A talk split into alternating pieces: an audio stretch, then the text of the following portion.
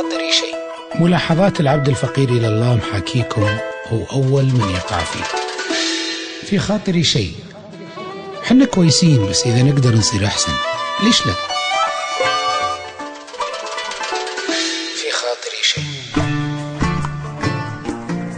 حياكم الله.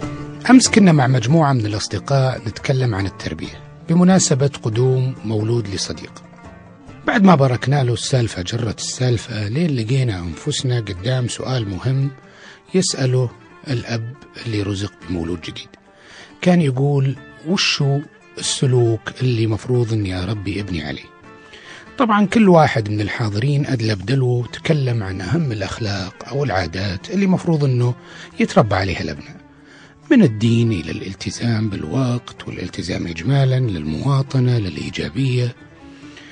آه واحد من المجموعة في الوقت اللي كل الناس كانوا يعني يعطون آرائهم كان ساكت بس واضح أنه كان في فمه كلام لما خلص النقاش كلنا سألنا هالرجل الصامت ليش ما تكلمت؟ قال كنت أنتظركم تخلصوا.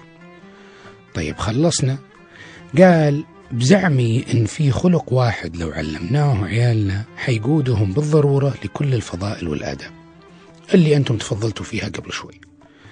طبعا كلنا تعجبنا بطبيعة الحال وطلبناه أنه على الفور يقول لنا وشو هالخلق. قال لو علمت ابنك الصدق أول شيء حيلتزم بالمواعيد وإذا تعلم عرف أن الاتفاق اللي بين الطالب والمدرسة حتى لو أنه مش اتفاق مكتوب يعني أنه لازم يجتهد فحيلتزم بالاجتهاد.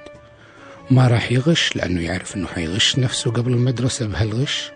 ولما يصير معه رخصة قيادة لأنه صادق ما راح يقطع إشارة. ولا راح يتجاوز سرعة قانونية لأنه وافق على الالتزام بأنظمة السير. وإذا اشتغل ما راح يطلع قبل دوامه بوقت لأنه صادق والعمل يلزم أنه يحضر بوقت معين ويطلع بوقت معين. ولا راح يأجل عمل كلف فيه لأنه صادق وعقده مع العمل يقتضي أنه ينجز شغله. وبطبيعة الحال ما راح يكون فاسد لأنه الفاسد يبني فساده على الكذب وصاحبنا صادق.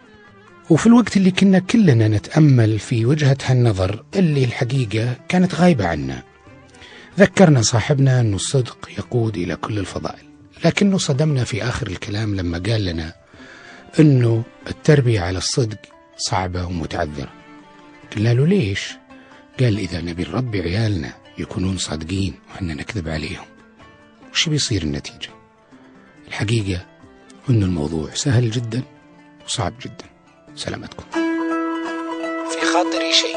ملاحظات العبد الفقير إلى الله محاكيكم هو أول من يقع فيه. في خاطري شيء. حنا كويسين بس إذا نقدر نصير أحسن. ليش لا؟ في خاطري شيء.